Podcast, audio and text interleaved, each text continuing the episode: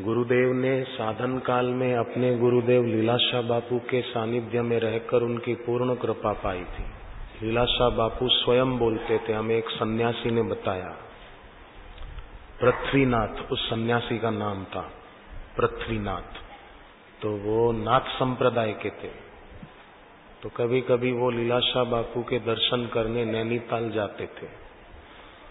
तो एक बार लीलाशाह बापू ने पृथ्वीनाथ सन्यासी को कहा कि पृथ्वीनाथ, एक दिन ऐसा आएगा जैसे गीता और भागवत को लोग आदर से पढ़ते हैं, ऐसे इनकी वाणी। बापू जी के तरफ़ इशारा करके कहा, इनकी वाणी को लोग आदर से पढ़ेंगे और आज हम देख रहे हैं कि लोग आदर से पढ़ रहे हैं।